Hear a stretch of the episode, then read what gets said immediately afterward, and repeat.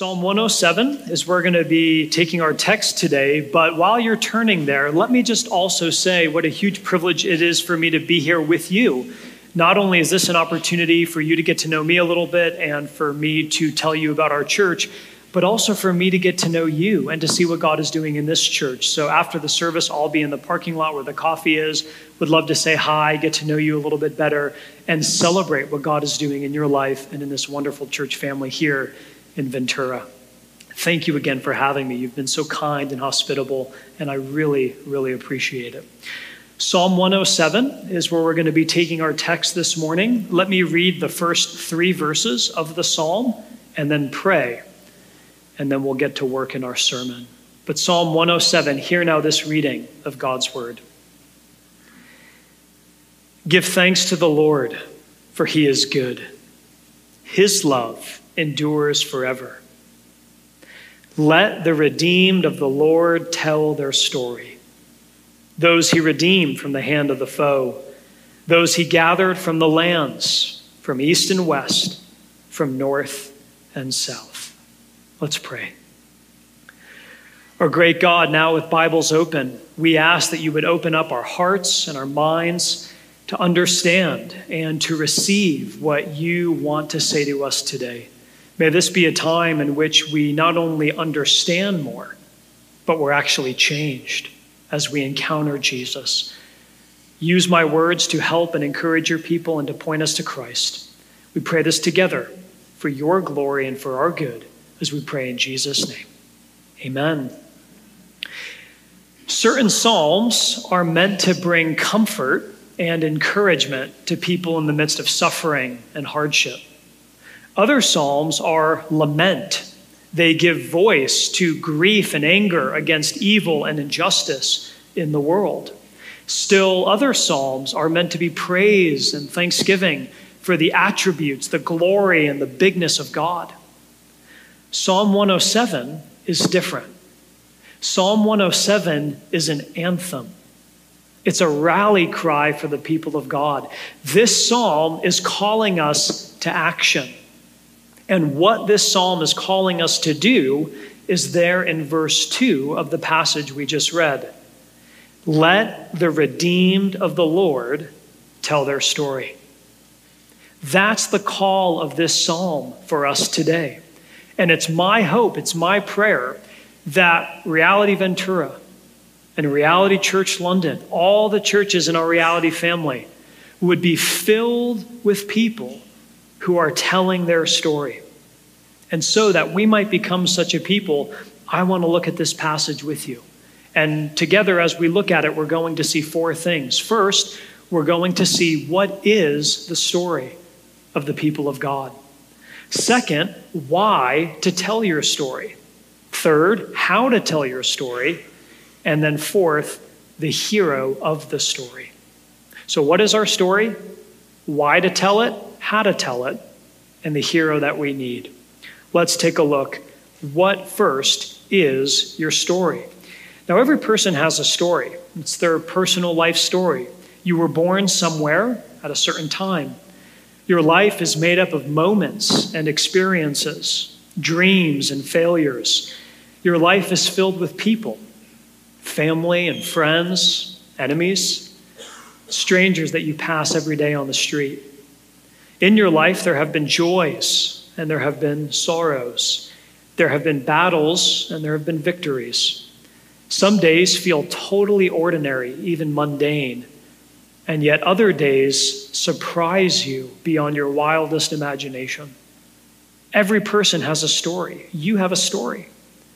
And what this psalm says is that if you're a Christian, if you're someone who has been redeemed, as we'll talk about in just a moment, your individual personal life story is not erased, but it's drawn up into and connected to the story of God. This psalm is an invitation to see your life as part of God's story and to connect your individual narrative to the story of what God is doing in the world, what He's been doing in all history. And this psalm, in a very powerful way, shows us what that story is. So look with me if you get again, verse 2. The author says, Let the redeemed of the Lord tell their story. That word redeemed is the way this psalm describes a person who's a Christian. A person who's redeemed has been freed, has been brought out of something. And it's the psalm's way of describing the people of God, those who have been saved by him, those who are Christians. And what the psalm is saying is if you're a person who's redeemed, you have a story. The psalm does not say, Let the redeemed of the Lord tell their story if they have one. It assumes if you're a person following God, you have a story. And it is encouraging you to share it. So if you're a Christian here today, in just a moment, I'm going to outline your story. I'm going to say, This is what's true of you as a follower of God. But I know that there are some here today who don't identify as Christians. You're exploring the faith, maybe even a little bit skeptical about some of the claims of Christianity, let me just say you picked a perfect Sunday to be here. Because here in just a few moments, I get to describe for you the story of God and what it could mean for your life. A perfect Sunday as you're exploring and investigating the claims of the Christian faith. So here's what we're going to do. Looking at these three verses, I want to spend a few minutes now unpacking, you might say plotting, the major spots of the Christian story. There's four things that I want to show you. Let me give it to you in summary, and then we'll go and unpack each part of it. What is the story of the redeemed? Here it is a love that never ends, freedom from a terrible enemy, a family to belong to, and a home that fits you. That's what the story of the redeemed is. This is your story if you're a Christian. And so let's go into each part of that and unpack it more fully. First, a love that never ends. Verse 1 says, Give thanks to the Lord, for he is good. His love endures forever. To be a Christian is to receive the unending and unstoppable love of God. Now, you and I, when we use the word love, we use it in all kinds of ways. So, as someone visiting California, I am happy to say I love In N Out, and I do. But I also love my wife and daughter. And I don't mean the same thing when I say those two sentences. Different ways of thinking about the word love. Now, thankfully, in the Hebrew language in which the Bible was written, at least the Old Testament, we know that this word for love is hesed. And that's helpful because the word hesed is used throughout the Old Testament to describe God's covenant relationship with his people. Covenant, what's that? It's commitment, it's a loyal love. It's a love that grows stronger as things get harder. It's a love that says, I am with you to the end, come what may. It's an unbreakable, unending, unstoppable love. And the psalm is declaring that if you're a Christian, if you're one of the redeemed, yours is a love from God that is unending, that is enduring, that is unstoppable. And when you read through the rest of Psalm 107, you know it's a long psalm and we haven't gone through all of it today. But what you'll see is there's all kinds of suffering that comes into people's life. Sometimes you suffer at the hands of others. Sometimes you suffer because of what we sometimes call natural disasters. Still, other times you suffer because of your own sin and foolishness. And what's beautiful in the psalm is that in every instance, it's God's love that is present. And so, even for you today, if you feel like my life is falling apart and it's my fault because of mistakes that I've made, God's love endures forever. It's a love from which you cannot be separated, a love that will never end. The Lord Jesus, on the night that he was betrayed, the night before his death, was with his disciples in the upper room about to have a meal together. You think about the passion of that moment. And as Jesus was there with his disciples, the author of John's gospel describes the heart of Jesus. I mean, he gives us a glimpse into Jesus' deepest emotions in that most pressing night. And we read in John chapter 13 that as Jesus was gathered there with his friends just before he died, this is what he felt. Jesus loved his own who were in the world, and he loved them to the end. He loved them to the end. Sometimes when I read that, I want to ask John, love them to the end of what? But he doesn't tell us because you get to fill in the blanket to the end of anything. When you're out of strength, God's love is there. When you've come to the end of yourself, God's love is there. When you are faced with a situation and you have absolutely no idea what to do or how to proceed, God's love is there. When you are sick and weighed down because of your failures and your weaknesses and your shame, God's love is there. I mean, I, I don't have the words to properly express what it means that God's love endures forever. All I can say, the harder it gets, the closer that love is. It is an unbreakable, unstoppable love. And this is the story of the people of God a love that never ends. The second part of our story freedom from a terrible enemy. Look with me at the end of verse 2. It says, Those he redeemed from the hand of the foe. That's an allusion to the Exodus story. If you know the Old Testament, you know that the great event of God's deliverance for the people of God was the Exodus. They were in bondage in Egypt. The people were suffering under the hand of a terrible dictator named Pharaoh. And Pharaoh was always saying to the people, More bricks, less straw. I want you to work harder, but I'm going to give you less resources to produce. And the people were suffering.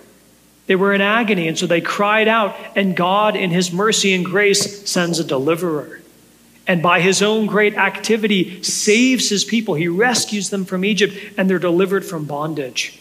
And the people celebrate this is what God did. He delivered us from a terrible foe, a terrible enemy. And the Exodus story, though historically true, is meant to be a pointer. It points us forward to the ultimate act of deliverance that God would bring, not from Pharaoh, but from the ultimate enemy, sin and death and the devil. You know, we talk about sin in the church a lot, and so it's easy for us to not really feel the force of what sin is in the Bible. Sometimes I think we think of sin as a set of wrong behaviors doing bad things. And sure, that might be included. But sin at its heart is a posture of God avoidance.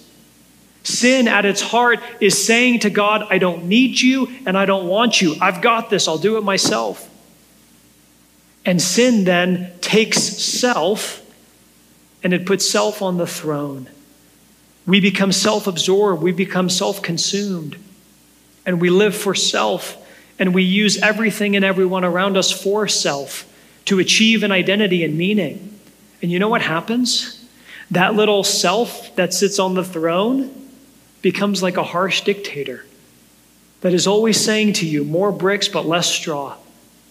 And so you move from person to experience, from vocation to relationship, trying to find freedom, trying to find peace and rest and you ache and you're restless and never satisfied.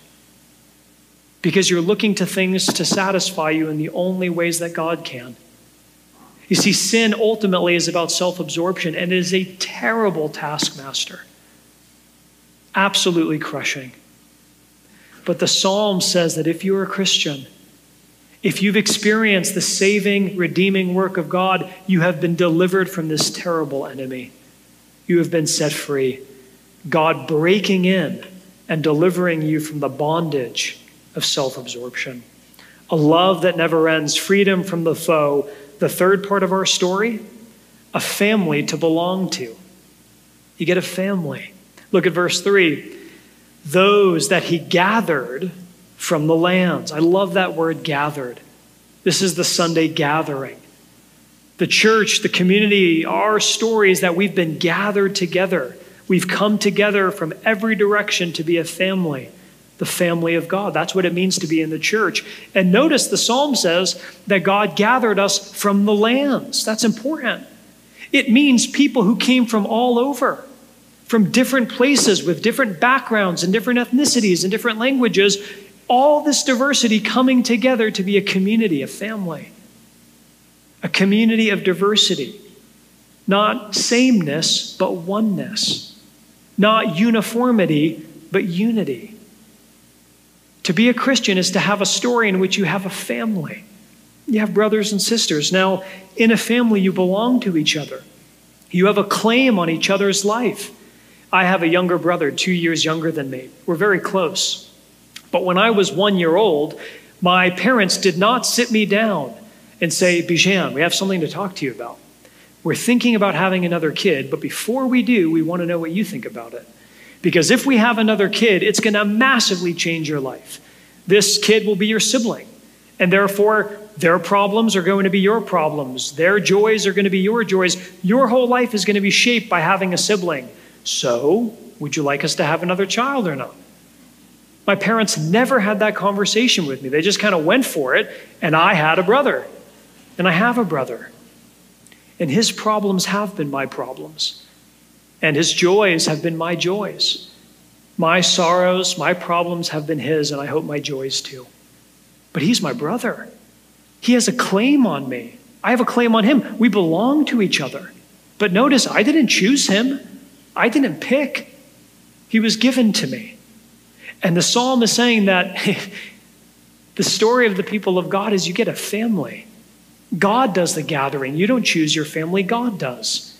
There are some people in this church that you would choose to be your best friends, and other people, not so much. But God picked them. We're a family. We belong to each other. We have a claim on each other. We get to walk with each other and support each other. We're super different, but we're one. And this is a family of support in sorrow, of accountability for temptation, friendship in the midst of loneliness, love in the midst of shame. The family of God. You get a family. And the fourth part of our story, you get a home that fits you. A home that fits you. Again, verse 3 those he gathered from the lands, from the east and west, the north and south. That the psalmist gives us those directions east, west, north, south is his way of saying that people were in exile. They were sent away from home, but now they've been brought back. They were once living in distant lands, but now they've been brought back home. They've been re- rescued from their exile. And so the story of God means you get a home. And what is home? Home is the place that fits you, where everything is just so. You know, I've been traveling a lot the past 10 days or so, and thankfully, because of the kindness of God's people and churches, I've stayed in comfortable places. But you know that no matter how comfortable a place is, it's not home. I mean, home is the place where my programmable coffee maker is set just the way I like it. I've got my lamp on my desk, got my book stand. I mean, shows you what I'm missing. You know, home is where I fit, it's where I belong. Home is the place in which and with whom you feel safe, where you can take the mask off and you don't have to perform anymore. And you realize that the whole story of humanity has been a journey to try to get back home. Genesis chapter 3, when Adam and Eve, the first humans, rebel against God and sin comes into the world, you know what they do? The moment they're separated from God, they get fig leaves and they sew them together to cover themselves. Do you know why?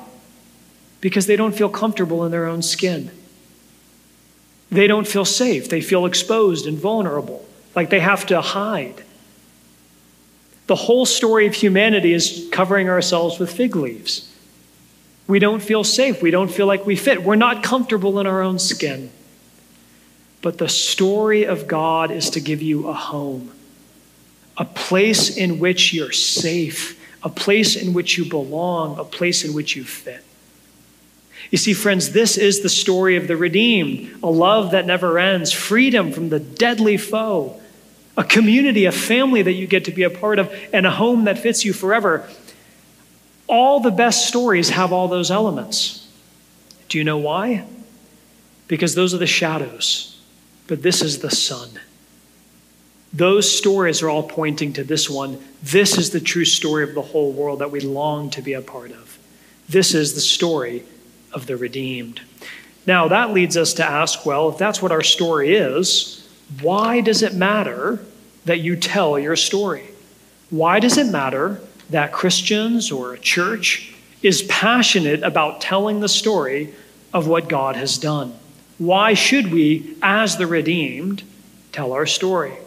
And there are three reasons why it matters. So let me give them to you briefly.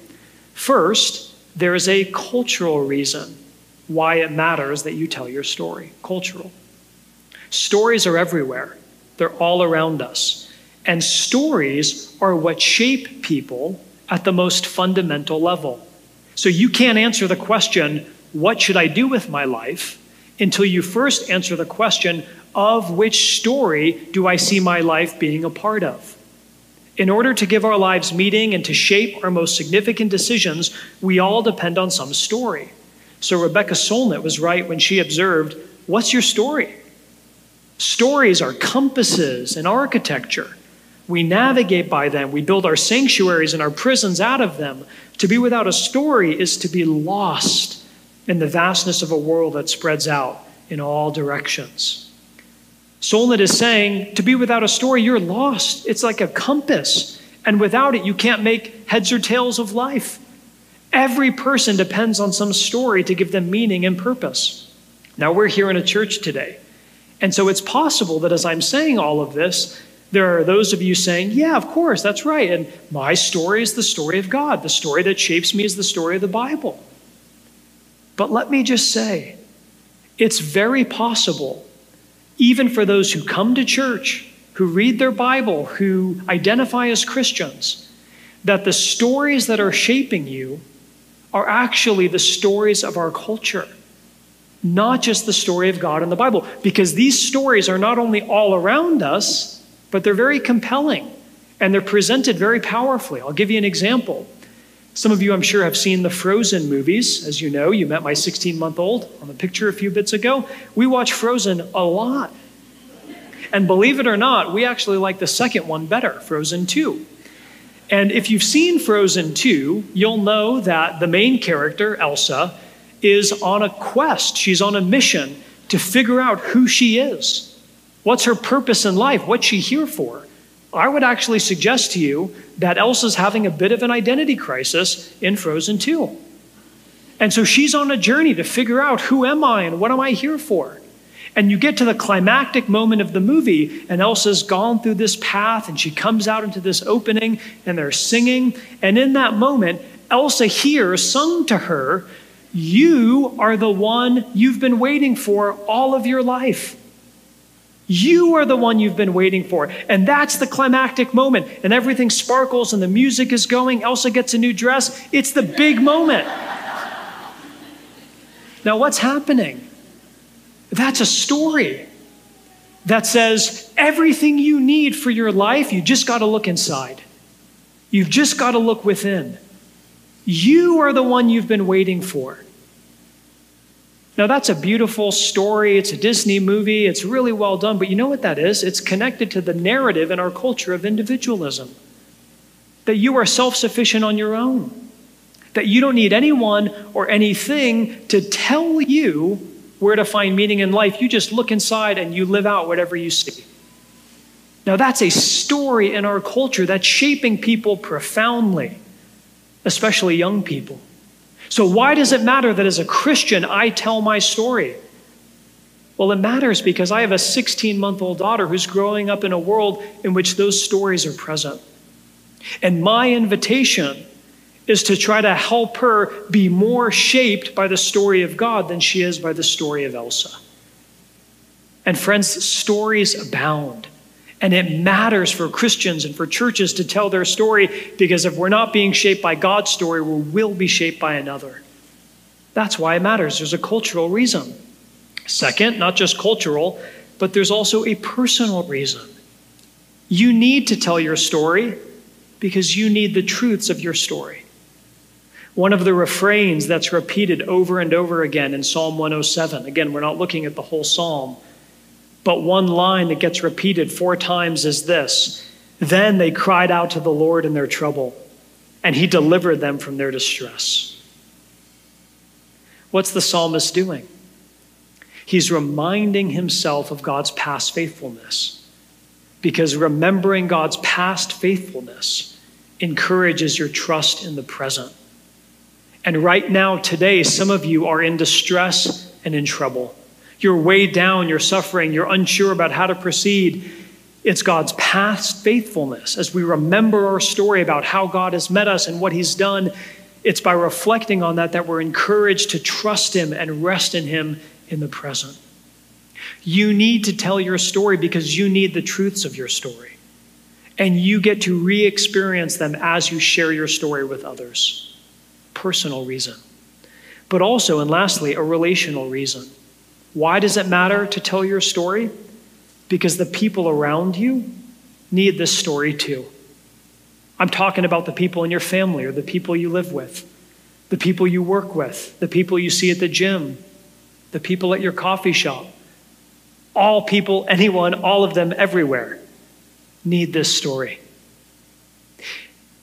When we were preparing to go to London, I read a book that said in London, people are deeply alone and deeply stressed. And my wife and I talked, and we said, the message of Jesus tells stressed out people there's rest that is possible. And lonely and isolated people, community is possible in the church. And so, why did we go to London? Yeah, to leave the church and to do all this stuff, but to boil it down, we went to London to tell our story. To say to people, this is what God can do. This is how God can save. This is how God can redeem. We're in London just to tell our story. And I don't know the ins and outs of life in Ventura, but my guess is there's probably some pretty stressed out and lonely people here too. People who could do with the good news of God's story and I ask, who's going to tell them if not you? We need to tell our story because people need this story. And God has seen fit that the way in which the story is made known is through his people sharing it. That's why it matters to tell the story. But at this point, some of you were asking, well, how on the earth do I do it? How do I tell my story? This is the practical question. Okay, I see what the story is, but how do I share it? And that's an important question. Because for some, as you hear me saying, tell your story, talk about what God has done, it immediately tenses you up and it fills you with fear, kind of anxiety. You're really intimidated at the thought of sharing your story. Because you say, what if somebody asks me a question that I can't answer? You know, what if they get all theological on me? Or some of you feel like a hypocrite. You don't feel prepared or able to tell people about what God has done in your life because you see all the ways you're inconsistent and falling short and not living up to what you think are God's standards. So you feel hypocritical even at the thought of talking to people about Jesus. These are all the objections that come up. How can I share the story? Here's what I love about Psalm 107 it tells us to share our story, but it doesn't tell us how to. It doesn't give us a roadmap. So when I ask the question, how do you tell your story? Here's the answer however you can. There is no one size fits all. For some of you, it'll be long, eloquent sentences and giving people books. For others, it'll be not as eloquent sentences and maybe tweets. For others, it's going to be deeds of kindness and setting the table and saying, Come have a meal. I don't know what the way you're going to tell your story is, but what matters is that you do, not how you do. Because God made you uniquely with your own temperament and disposition. There isn't a one size fits all way to tell your story in the same way that we're not all the same people. So tell your story however you can, in the ways God made you. One of my favorite examples of this is in John chapter 9. John 9, we read about a man who was blind from birth, but then Jesus came into his life and he healed him. And this man who was blind, now healed, is in a few moments being interrogated by enemies of Jesus. You know, Jesus had enemies, and they come along and they find this formerly blind man who's been healed, and they start peppering him with questions Who healed you? What was he like? Where was he from? How could he do it? And this formerly blind man is overwhelmed as he's being peppered with questions and interrogated by these enemies of Jesus. So eventually he says, Guys, stop. I can't answer all of your questions. But one thing I know I was blind, but now I see. I used to not be able to see, but then Jesus came into my life and everything is different because he did. That's my story. Yeah, but what about and how come? I can't answer all your I don't know the answer. But I was blind and now I see. What's that? Is that evangelism? Sure. But he's just telling his story. He's just saying, I met Jesus and nothing has been the same since. That's telling your story. So, how do you share it? However, you can. But this leads, as we now come towards the end of our sermon, to ask this question What if I don't feel these things are true of me? How do I know if this story has become my story?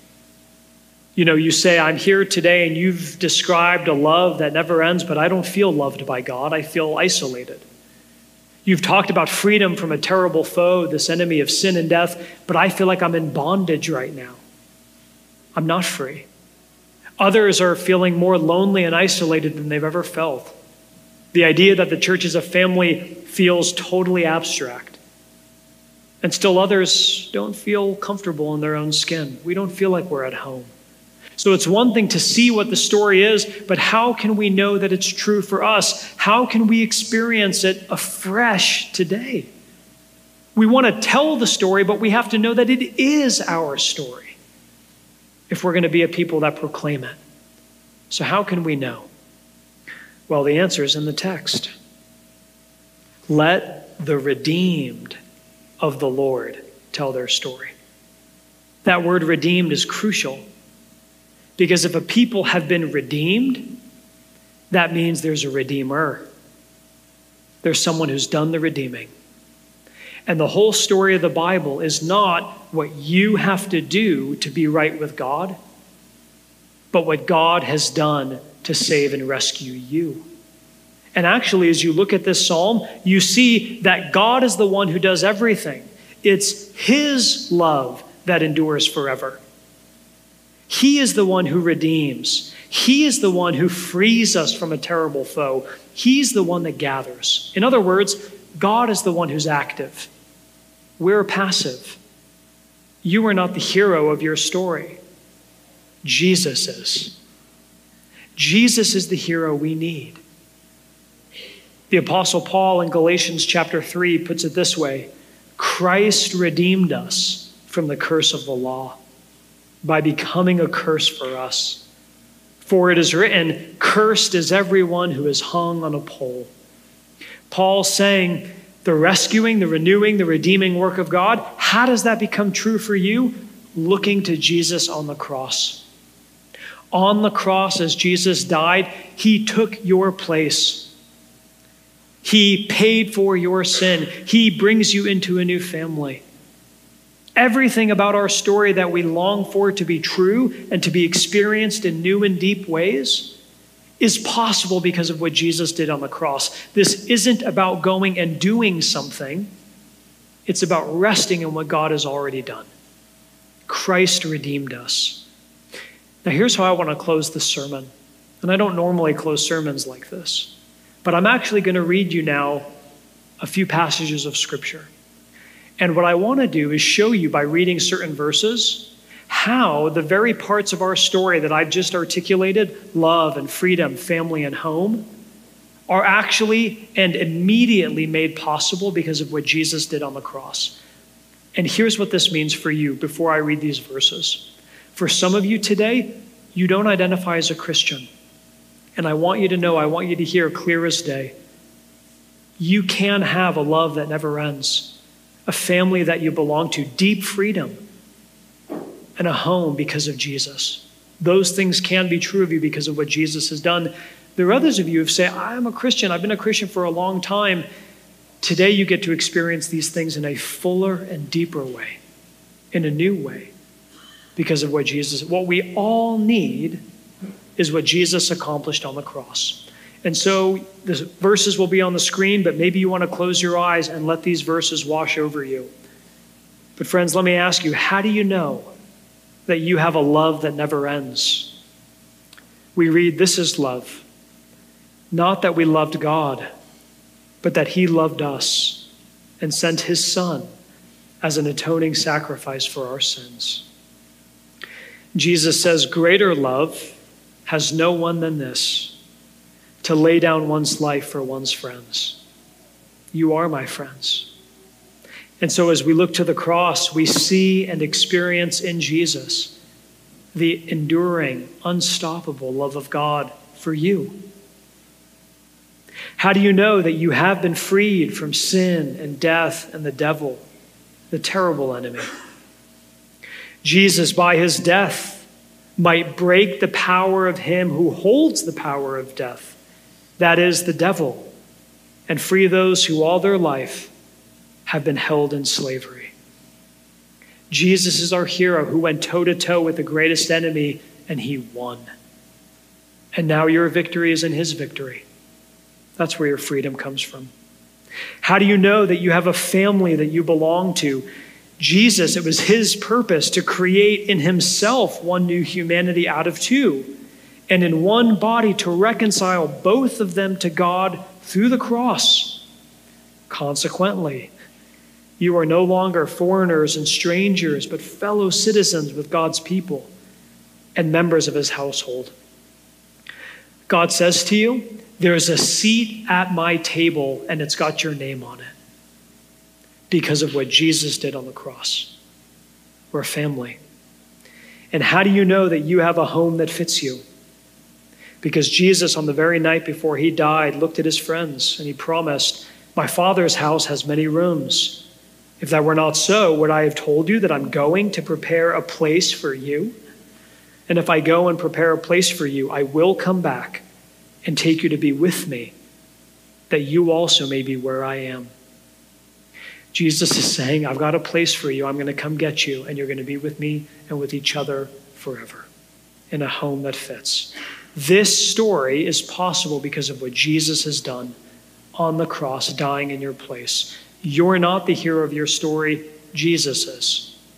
So now is the time to receive him, to rest in him, to see him more clearly. Receive and rest in what Jesus has done, and then let's go and tell our story.